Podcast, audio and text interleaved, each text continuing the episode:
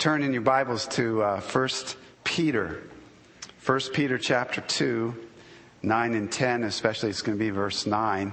We finished uh, just a couple weeks ago, we finished up 1 Timothy, and um, we're going to go into 2 Timothy. But before that, um, we very prayerfully and, um, well, prayerfully considered something different. So for the next six weeks, uh, I'll be preaching um, a series concerning, well, I won't tell you yet. You'll, you'll see.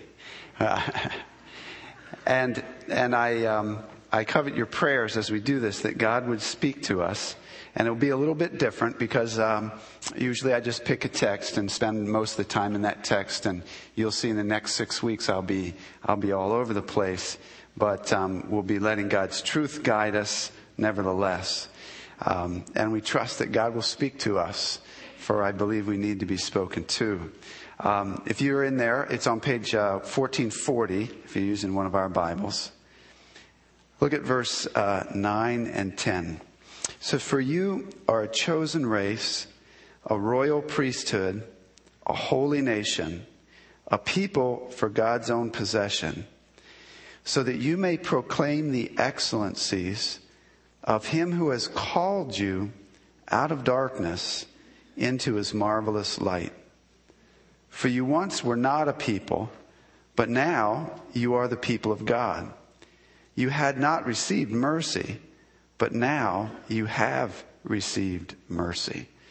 I look especially at the end of that verse. It says, so that you may proclaim the, uh, the verse 9, so that you may proclaim the excellencies of him who has called you out of darkness into his marvelous light. I want to make a few observations about this verse there in verse 9. You notice it starts off, it says, but you.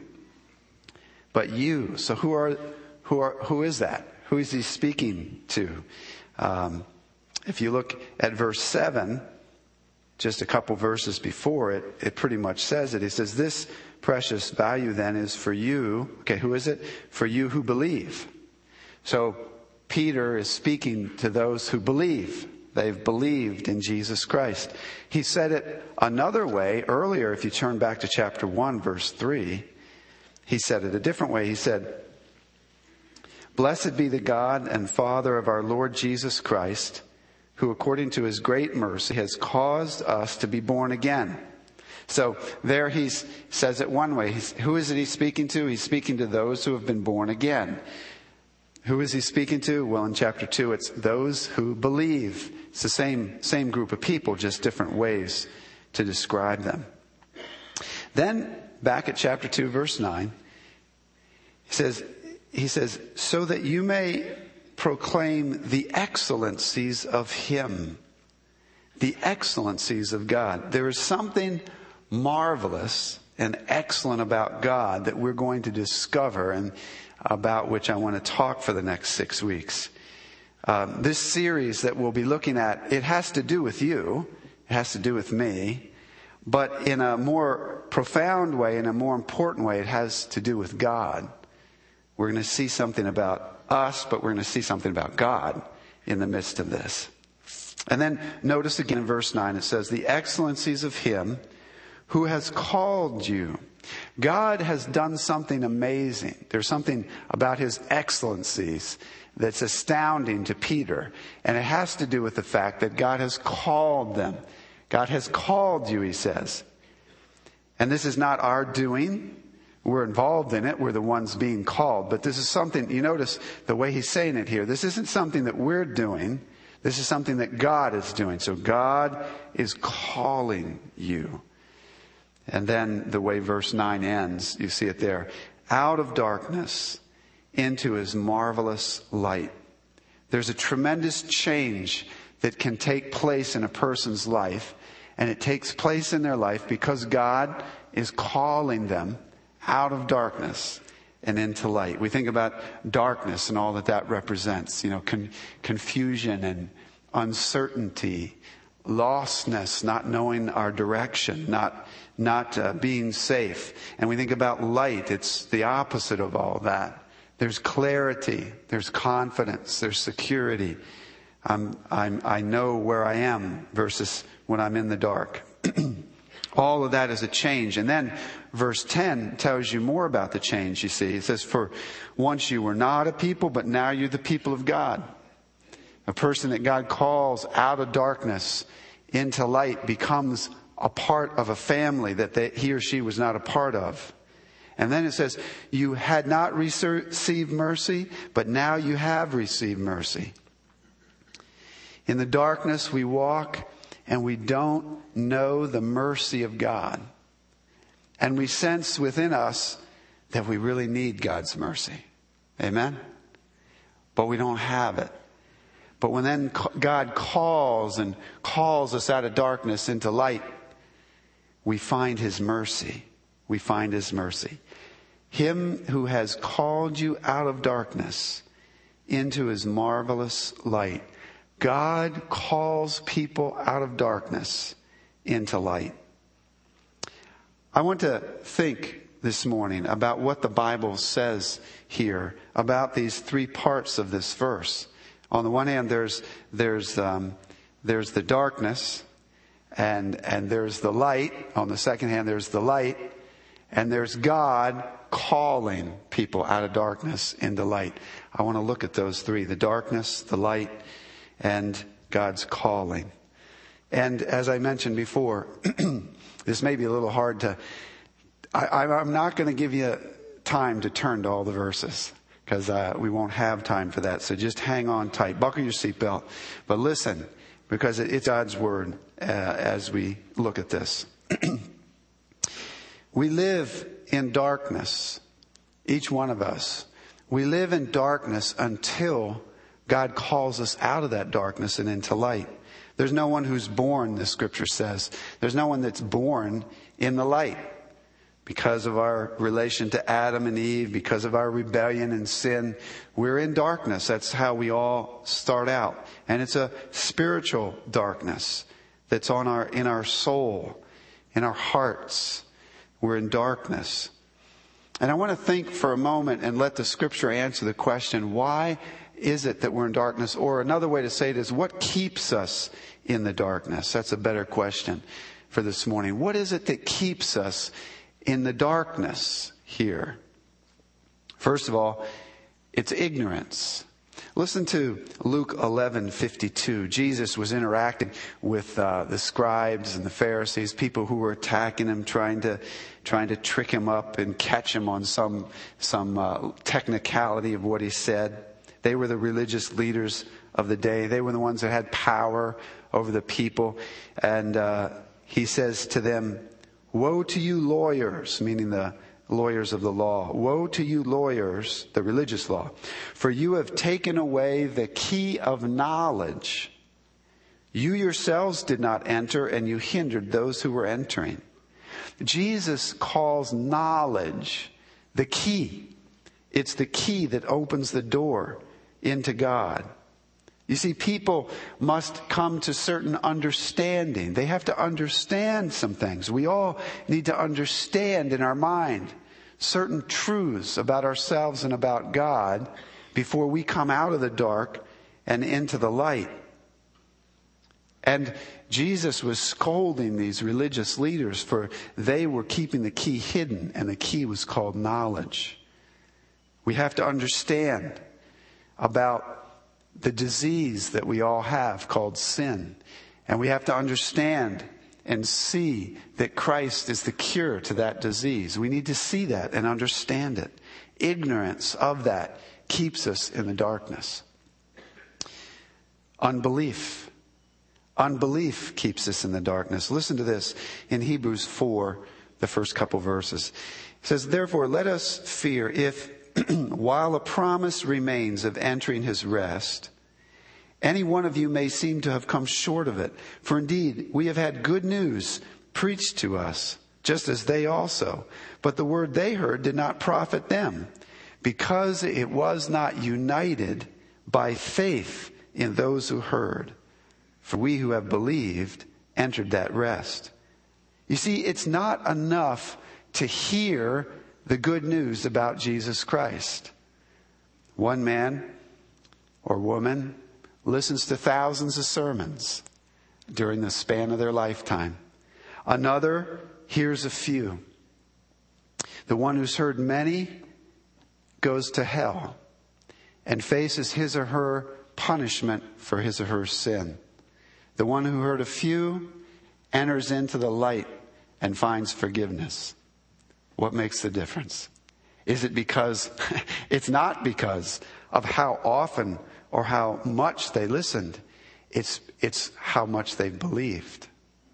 One, it says here in Hebrews again, it didn't profit them. The word that they heard did not profit them because it was uni- not united by faith in those who hear. Unbelief keeps the heart barred shut against Christ and keeps him out of the life. Pride. Pride keeps us in the darkness. In Romans 10, verse 3, it says, For not knowing about God's righteousness and seeking to establish their own, they did not subject themselves to the righteousness of God. It's an interesting passage there. It's speaking about those who are, who are outside of Christ, and it's saying, here they are. They, they um, try to establish their own way. They try to establish their own goodness before God. They refuse God's way, but they insist on a substitute way, and they're going to substitute it. They're going to provide the alternate way to have forgiveness and be made right with God. That's, that's pride. None who are taken out of darkness into light go there with their back straight and pride filling their heart. We all get there on our knees with our heads bowed as we submit to God and say, My way isn't enough, my righteousness isn't enough, my ideas of how maybe I can make things good enough so that you accept me, that's all trash. It's all. It's all, it, it doesn't work. It's gone. I let go of it all. And I humble myself before God. And in that way, God takes us out of darkness and into light ignorance, unbelief, pride. I wonder if God is speaking to you with any of these. Is this, is this you? What else keeps us in the darkness? Our favorite sin. In John 3, 19 and 20, listen to what Jesus said. This is the judgment that the light has come into the world, and men loved the darkness rather than the light, for their deeds were evil. For everyone who does evil hates the light and does not come to the light for fear that his deeds will be exposed. We love our sin, and so we don't choose the light. In Ephesians chapter 2, it starts off and says, And you were, you were dead in your transgressions and, and sins, in which you formerly walked according to the course of this world among them, we too all formerly lived. And he's saying, we're people who are in the light, but this is the way we were. We all also formerly lived in the lusts of our flesh, indulging the desires of the flesh and of the mind, and were by nature children of wrath, even as the rest. That little phrase there, children of wrath, is important. Wrath is referring to punishment, a just punishment, not God getting ticked off and flying off the handle uncontrolled, but a steady, right, purposeful response of a holy God towards sin and sinners. That's what wrath is. It's the just punishment for sin. And Paul in that passage was saying that that's where we all were. We all lived there, living in the lust of the flesh and the lust of our mind we just followed the sin and we deserved punishment from God. That's where we all lived. And Jesus said, as I read before, men love the darkness rather than the light. And so they live in darkness and they love their sin and they don't want to let go of their sin. Interesting, isn't it, that a man or a woman for these short days on earth will love their sin more than forgiveness but after the day of judgment, they will hate themselves and the sin that they loved so much and wish that they could find the forgiveness which they had spurned. Think clearly, my friend. Do you really want your sin more than you want Christ? What else keeps us in the darkness? Presumption. Presumption keeps us in the darkness. Listen to Proverbs 14:12. There is a way which seems right to a man, to a man, but its end is the way of death. Interesting verse. There is a way that seems right to a man, but the end of it is death. There's often, there, there are two presumptions that people make often. On the one hand, people will, will uh, presume that the way that they're walking, the way they're walking in, will get them to heaven. Nobody walks and believes a certain way and lives a certain way thinking that, you know, I'm going to make sure that I get to hell. I'm going to make sure that with the, in the end, after I die and I'm buried and I'm held, there's an accountability that happens there. I'm going to be held accountable for my life. I am going to live a certain way to make sure that I fail on that day. Nobody does that on purpose, but they presume. They presume that the way they're living is, is okay. They presume that this is, this is gonna, it's all gonna work out all right. You know them, you work with them, you, you live next to them, right? It's all gonna be all right. But the scripture says there is a way which seems right to a man, but the end of it is death. And then there are others who know that the path that they're on is the path of darkness, that they actually deserve punishment from God, but they think that they can play a little bit with time, that before they die, they'll make everything right. They're presuming that they're going to have another chance. They risk, they risk it all and many of them get no chance. I'll repent and believe later. Well, will you? And just when, when will that be? Oh, my friend, there may not be a later for you. Don't presume. What keeps us in the darkness? Well, one, another is prejudice against holiness, a prejudice against the gospel a prejudice against Christianity, in one sense, we could say it that way. When Paul was dragged uh, up before the, the Jewish leaders in Rome in Acts 28 22, they said this, But we desire to hear from you what your views are, for concerning this sect, it is known to us that it is spoken against everywhere so these people in Rome, these Jewish leaders, had heard about this sect called, these people called Christians. And what they knew about it was it was bad. It was spoken against everywhere. And isn't that true today? Many people will stay in the darkness and the gospel will come close to them in some person and they'll think, ah, ah, you know, I've heard about that. I heard about these people are crazy.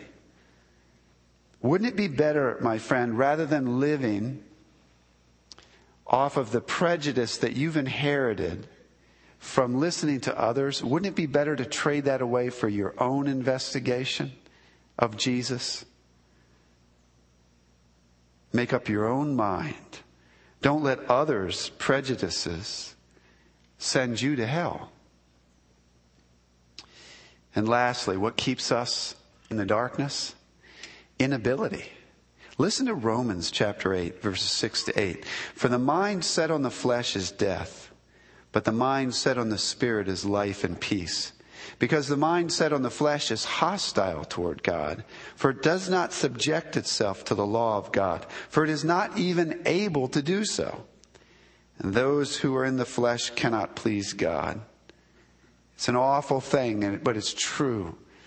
That, that we, when we're born and, and uh, all our aunts and uncles come over and look at us and say how cute we are, that happened to most of us. I'm told that happened to me. I'm not, I don't remember it, but we look all cute, but we're actually hardened sinners already where our heart is already tilted against God. And then as we grow up, we just prove it. We just prove where what the Bible says about that our heart was when we were infants. We're actually unable, apart from a work of God in our life, we're unable actually to submit to God. Some of you are in this darkness that I'm talking about. And perhaps as I'm speaking, and perhaps even before you even walked in the door this morning, you already knew it that you're in darkness. You're in darkness. Well, let me tell you a little about the light. We've talked about the darkness. How about the light? The light is the opposite of all we've talked about. The light is beautiful. Listen to Ephesians 5 8 through 9. He says, For you were formerly darkness, but now you are light in the Lord. Walk as children of light. For the fruit of the light consists of all goodness and righteousness and truth.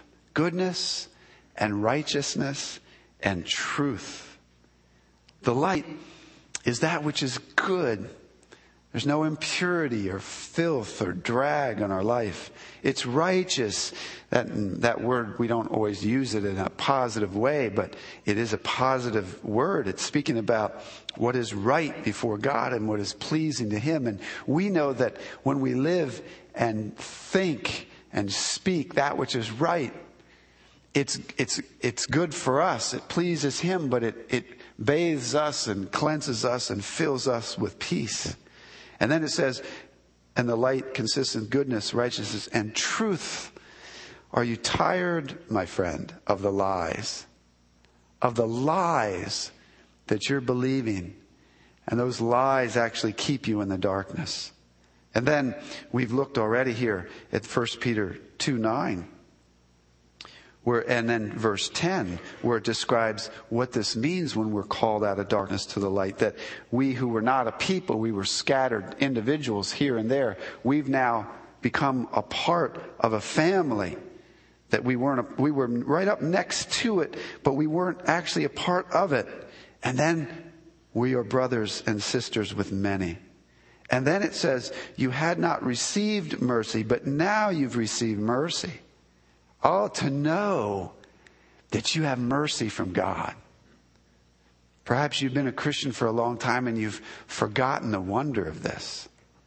Perhaps you're in the darkness even at this moment and you long for this.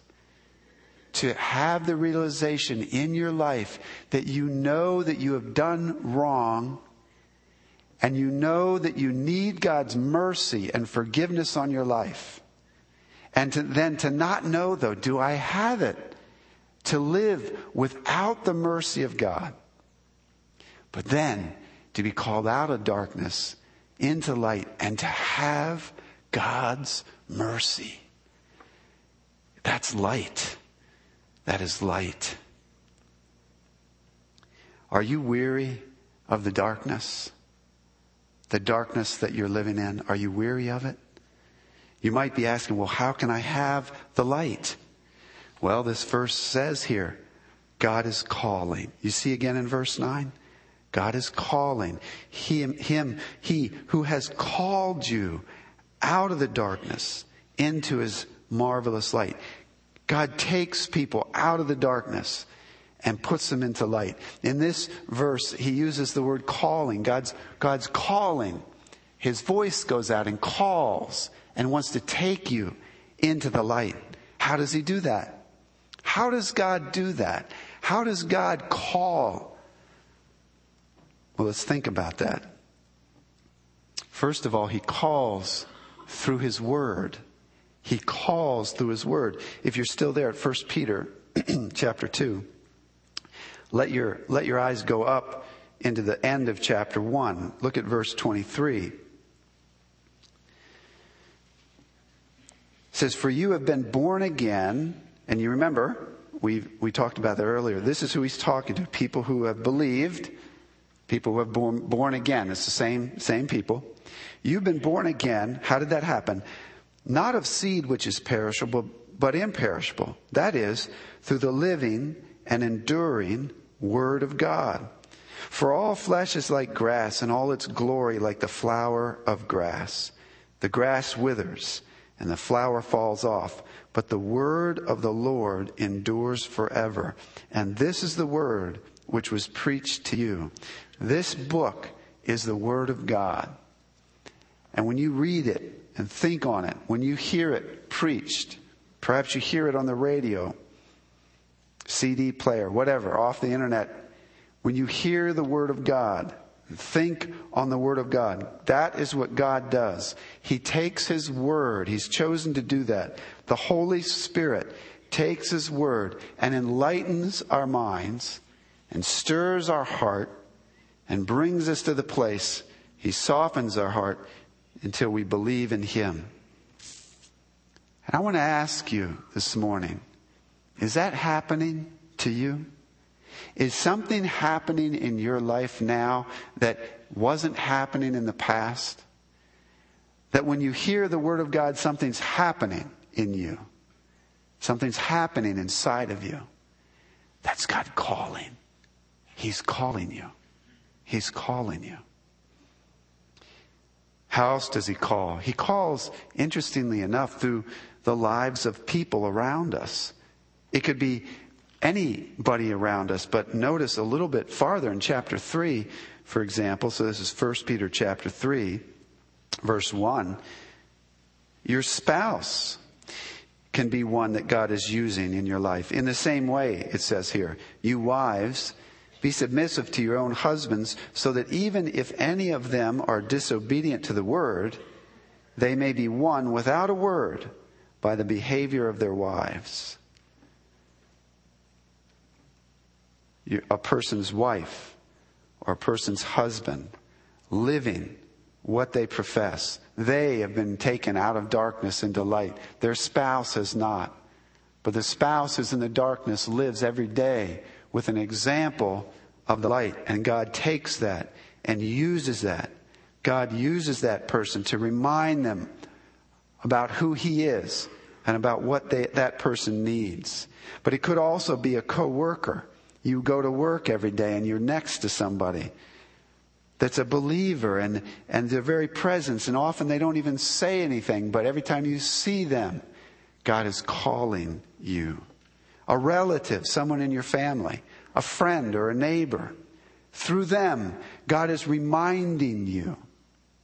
And God is calling to you to come out of the darkness and into the light.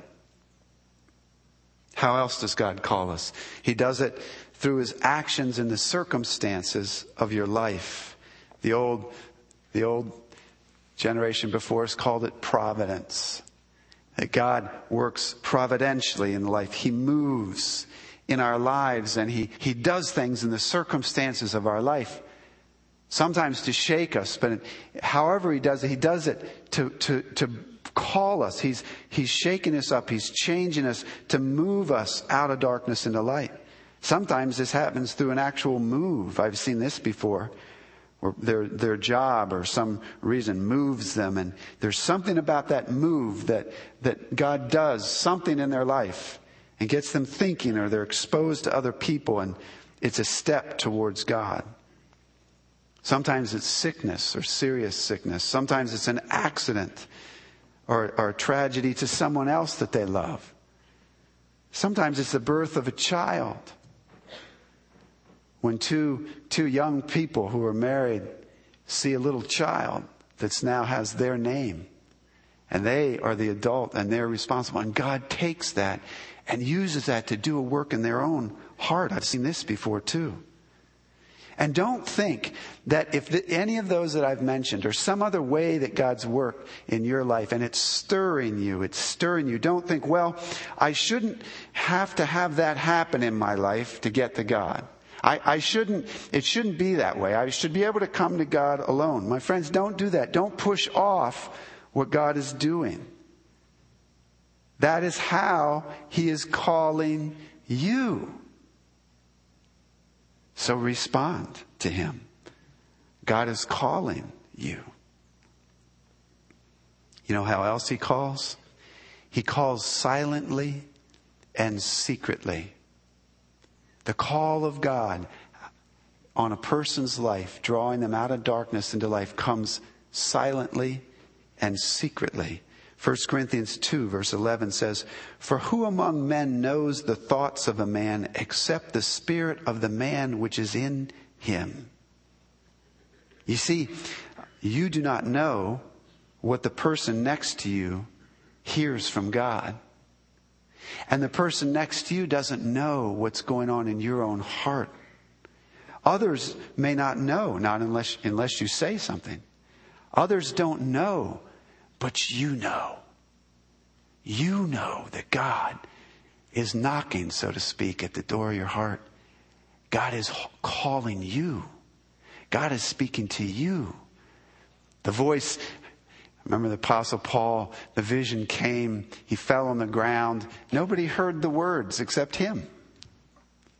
God calls silently and secretly, but he calls. And friend, I'm saying to you, God is calling you. God is calling you. He also calls in a way that's appropriate to each individual. He crafts his call to each person the way it's going to work for that person. It doesn't always look the same. In my life, I slowly came to understand the truths about Christ. I kind of heard lots of Bible stories, but didn't put it together. And then there came a time in my life where God kind of turned up the amperage and, and I, and then I began to understand more and more. Other people, it doesn't take a long time. They, they hear it and God chooses to open their eyes quickly and they see and understand and turn to Christ. Some, the conviction, the time you see when your eyes begin to open and then you begin to feel negative emotions inside of you because you, you're being convicted about your own sin and what your sin means. I remember in my own life in that time period, I felt awful. Every time I thought about God, I, I was uncomfortable. I had trouble sleeping at night. Other people don't necessarily have that intensity of emotions. Others have more. God crafts it just for you. He's calling. He's calling. He calls by enlightening your understanding. Listen to Ephesians 1:18. Paul is saying, "I pray that the eyes of your heart may be enlightened, so that you will know what is the hope of his calling." You see, and that he was even praying for Christians, and so you can move backwards and say, well, yes, if we Christians need the Spirit of God to work in us to help us understand, we certainly needed it when we were non Christians. No one actually comes to understand what needs to be understood about the gospel, to understand it in a, in a spiritual saving way. No one comes to that point unless the Spirit of God does that in them. We can't naturally just do that. Sin has so ruined us. It's so harmed us. We, we just can't do it without Him working in us. And so I want to ask you, do you understand more now than you used to about your problem and sin? You see, you've got to understand that sin has, has ruined things between you and God. And that you're guilty of not living the way you ought. And your punishment, your, the just punishment, is not overblown, it's not out of proportion. Because of the holiness of God, your sin actually deserves punishment from Him that will last forever. And that is what hell is. It's a, a, meting out of his justice upon one who rebels against their own creator. You realize that that is, are you seeing that now more clearly than you used to? And then are you seeing with the eyes of your heart, are you seeing that Jesus Christ is the answer to that problem? If sin is a disease, Jesus is the cure. He's the answer because Jesus, being God and then becoming one of us, went to the cross and on the cross, He paid the punishment. He suffered the punishment that had your name on it. He was buried, but He rose again and ascended into heaven and is coming again. But He now has wiped your slate clean. He's the one who's fixed the problem between you and God that your sin created. If you can't do it, He can. Are you beginning to understand this? Are you understanding it? Whereas before, you knew about church and you kind of heard things, but now you're, you're starting to see it. God is calling. God is calling. How else does he call? He calls by disturbing your conscience. He calls by disturbing your conscience. Listen to Acts chapter 2 verse 37. After the sermon there on the day of Pentecost says, Now when they heard this, they were pierced to the heart and said to Peter and the rest of the apostles, Brethren, what shall we do? Our conscience bothers us. God is calling. We begin to get up. We see our own sin and we understand that not all is right between us and God. And so then, there's, there's anxiety, there's, there's a problem inside of our heart. Our conscience is disturbed. My dear parent who's a Christian, when you see this going on in your children's lives, don't step in there and create a miscarriage. It's painful for parents to watch it. Don't get in there and just try to solve, oh, honey, it's okay, it's okay, it's okay. This is God working on your child to draw them to Himself. Let God do what He's doing. Point your child to Jesus and let him or her find her, their rest there.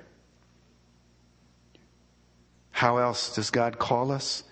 By putting within us a desire for Christ. We're all born and we all live not with a heart that beats hot for God. We don't love Christ. We don't desire Christ. That's part, that's one of the, what happens in us with, with sin. Some just outright hate him. Others are just indifferent. Indifferent. Can you imagine? Indifferent to the one who came and suffered for them. Just indifferent. That's all. Ah, you can go to church. You can do that Jesus stuff. Uh, not me. You can be religious. Not me. Just indifferent.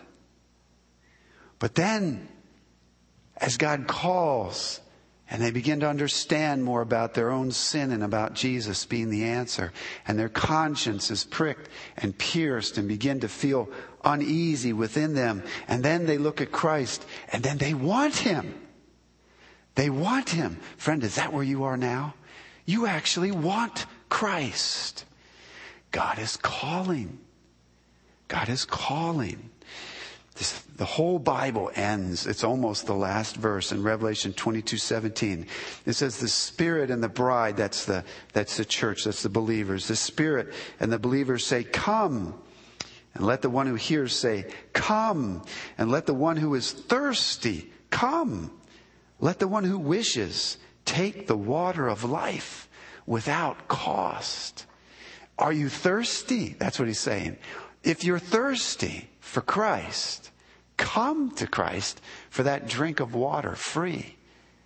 Because you only thirst because God is calling you. God is calling you. He's put that thirst in you. And how is it that God calls? Powerfully. He does what he wills. Listen to Psalm 110 verse 3. Your people, meaning to God, your people will volunteer freely it's their choice. They volunteer freely in the day of your power. It's God's working, calling with power that overcomes all the obstacles in a person's life. That heart, that, that, that mind that was clouded over in darkness and ignorance, He overcomes it. The heart that felt no pangs of conscience at all for their rebellion now begins to stir within them. That's God's power in them. Then the heart that was cold towards Christ now desires Christ. That's God and His power working, calling that one out of darkness into life. They will volunteer freely in the day of your power. Oh, my friend, God is calling. God is calling. He's calling you out of darkness into light. For the one who has believed. You know you've believed. You've, if, I, if we had the time, you could stand up and you could talk. You could tell us how it was that God called you out of darkness into life. For you, I just want to say, in light of all we've said this morning, never grow used to the marvel of God's calling you. Amen? Don't ever grow used to it. Don't ever get bored with it the power of God that worked in you and overcame every obstacle inside of your rebellious heart, He did that in power in your life. And the love The love of God. He didn't have to do this. He didn't have to overcome your spurning and your indifference. He didn't have to melt your hard heart. He didn't have to do any of it, but He loves you and He did it because of that. Oh, never, never get used to this. Never get used to this. And I would also say to you, don't you ever grow tired of praying for that person that you love and you're concerned for that hasn't yet come out of darkness into light. Don't ever get tired of it, of praying, because God is the one who calls people out of darkness and into light. Amen? It could be someone in your family. It could be somebody you work with, a friend or a neighbor. It's somebody that God's laid on your heart and you've prayed for them and you've prayed for them and you've prayed for them. And at times you go weary and you, you wobble a bit and think, maybe, maybe I'm just not going to pray. Don't. Don't quit. You just keep praying because it's God who calls people out of darkness and into light. But for the, for you, who as I've talked and as you've thought about these verses, you sense that you're the one that's in darkness. You're in darkness and not in the light. God is calling you. Come to Him. Say yes to Him. Say yes to God. Say yes to Him. Trust Jesus Christ instead of trusting yourself or your own presumptions. Trust Jesus Christ and go just go to him and say, I, I trust you and what you did on the cross to make things right between me and God. And I cast my trust that I used to have on everything else. I, I, I, I reject all that now. I trust you and I submit my life to you. And let him draw you out of darkness into light. If you're pondering these things, make sure you listen for the next five weeks, for we're going to continue to talk about this for the next week, six weeks in a row, leading up to Easter. Are you in darkness and is God calling you? Say yes to God. Say yes to God. Let's stand together and, and close our service. As we do, I just wanted to say that that um, there'll be someone, one of our elders, and usually his wife's able to be with him, or down here on the piano side, and they're there for prayer. And perhaps you're thinking in your own life, I, I, I'm, I don't know if I'm in the darkness or in the light. You come down and talk to them. You come down and talk to them, and they'll pray with you, or talk with me, or anyone else around you that you know that they know. Talk to them. Talk to them, and let's pray together. Let's pray. Oh, Father, we have sung of your great glory and your majesty. We have prayed for the people in Japan in this tremendous challenge, uh, tremendous um, disaster and tragedy that has challenged us to face up once again to the briefness of our lives and our own mortality. We're reminded no one knows. And Father, now we look in your word and we see that you call. Father, for those who you are calling even right now, I pray, work in power in their lives, open their eyes, stir their conscience, move them to believe. May they believe in you. We ask for that. And we pray, oh Father, and I pray that you would give all of us who you have already taken us out of darkness and into light. I pray that over these next six weeks, you would give us a spirit of prayer, that we as a people would pray together and ask you to complete that calling in people's lives and draw them out of darkness and into life. We ask this, Father, and commit ourselves to you in Jesus' name. Amen. Amen. Lord bless you all.